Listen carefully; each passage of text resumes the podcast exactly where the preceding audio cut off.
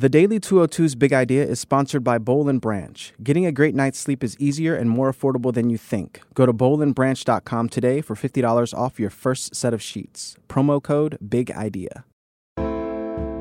Good morning. I'm James Hohmann from The Washington Post, and this is The Daily 202 for Friday, April 6th. In today's news, President Trump just threatened to impose tariffs on another $100 billion worth of Chinese products. The president denies any knowledge of the hush money payment from his lawyer to an adult film star who he allegedly had an affair with. And he's baffled that the CIA tries to minimize civilian casualties in drone strikes. But first, the big idea. More trouble for Scott Pruitt. Another day brought another string of devastating revelations about the EPA administrator and his potential misuse of his position for private gain. At least 5 agency officials were reassigned or demoted after questioning Pruitt's judgment. The New York Times reports that the concerns included unusually large spending on office furniture and first-class travel, as well as demands by Pruitt for security coverage, such as requests for a bulletproof vehicle and an expanded 20-person protective detail, which is 3 times bigger than what his predecessor had. Pruitt bristled when these officials, 4 career EPA employees and 1 Trump administration political appointee, confronted him about his dubious spending practices. John Martin, who served on Pruitt's security detail, was removed from the team and had his gun and badge taken away soon after he raised concerns about how Pruitt's security was being handled. Eric Weiss was transferred from the agency leader's security detail after he pushed back against Pruitt's desire to, get this, use sirens and lights so that he could more easily get around DC traffic to meet up with friends and have dinner. Pruitt, who notoriously runs late, wanted to use the lights and sirens so that he could go to Le Diplomat, a trendy French restaurant on 14th Street, to have dinner.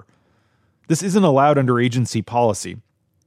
Pruitt started doing it anyway after he got people on his security detail who would agree.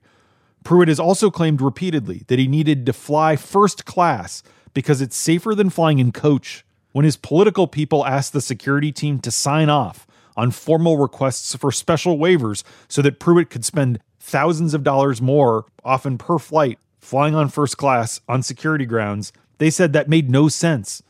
Soon, they were replaced by security people who would agree to sign documents to that effect. This is just the latest in a string of really bad headlines for Pruitt. He also had a questionable agreement with an energy lobbyist's wife to rent a nice space for only $50 a night when he stayed there. There are growing ethics questions about that and whether it was properly cleared ahead of time. He also gave 2 of his close aides who came with him from Oklahoma, where he was attorney general, huge pay raises, despite people at the White House telling him not to do it. Then, in multiple interviews, he mischaracterized his role in approving the raises and claimed he didn't fully understand what had happened until after they had gone into effect. Several knowledgeable sources say that's not true. Pruitt's decision to ignore White House Chief of Staff John Kelly's warnings to be more cautious about giving public interviews has only complicated his standing with many of Trump's key aides.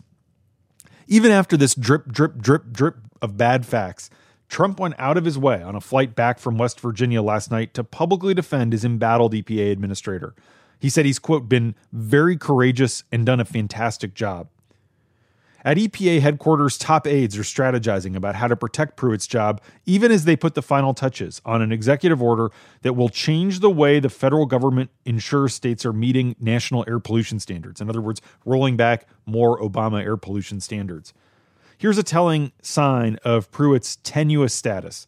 Trump plans to sign this directive expediting air quality permits on Friday. Yet, the White House canceled an announcement event where the 2 men were supposed to appear together. Meanwhile, a 3rd Republican lawmaker is calling on Pruitt to resign.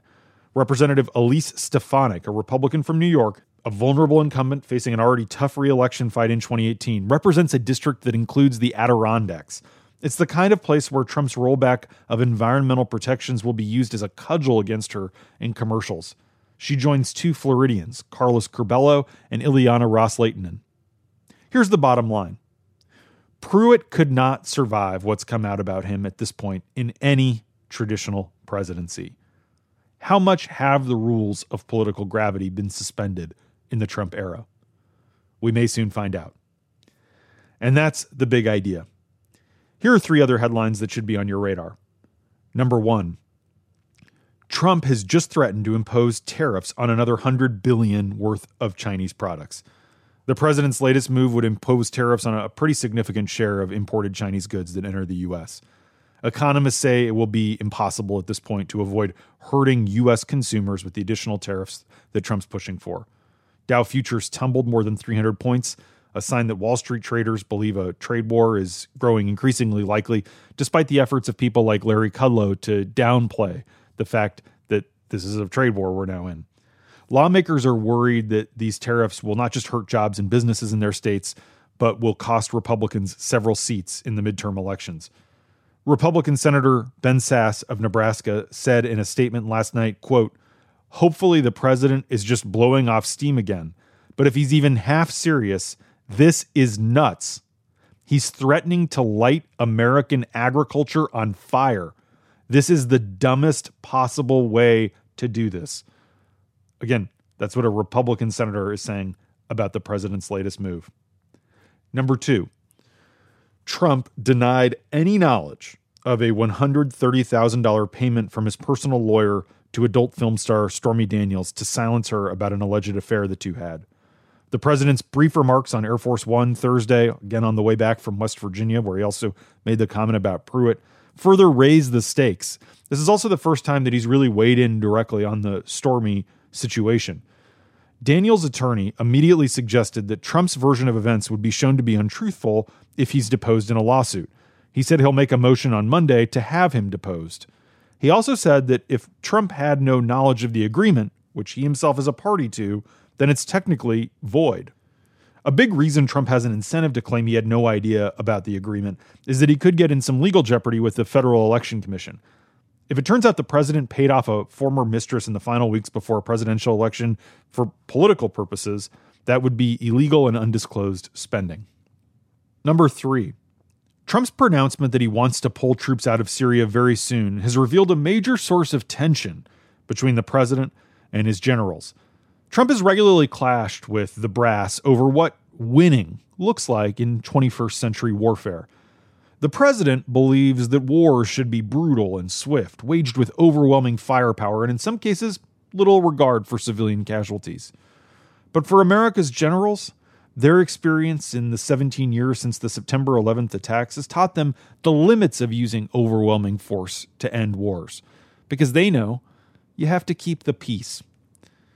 Trump's impatience with them was evident on his first full day in office when he visited the CIA and was shown the drone operations floor. Trump urged the CIA to start aiming its drones in Syria and to hit harder.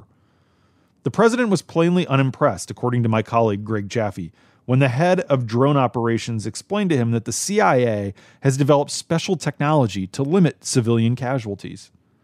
After watching a recorded strike in which the CIA held off on firing until the target walked away from his family's house so that the innocent people inside would not get killed too, Trump turned and asked, "Why did you wait?"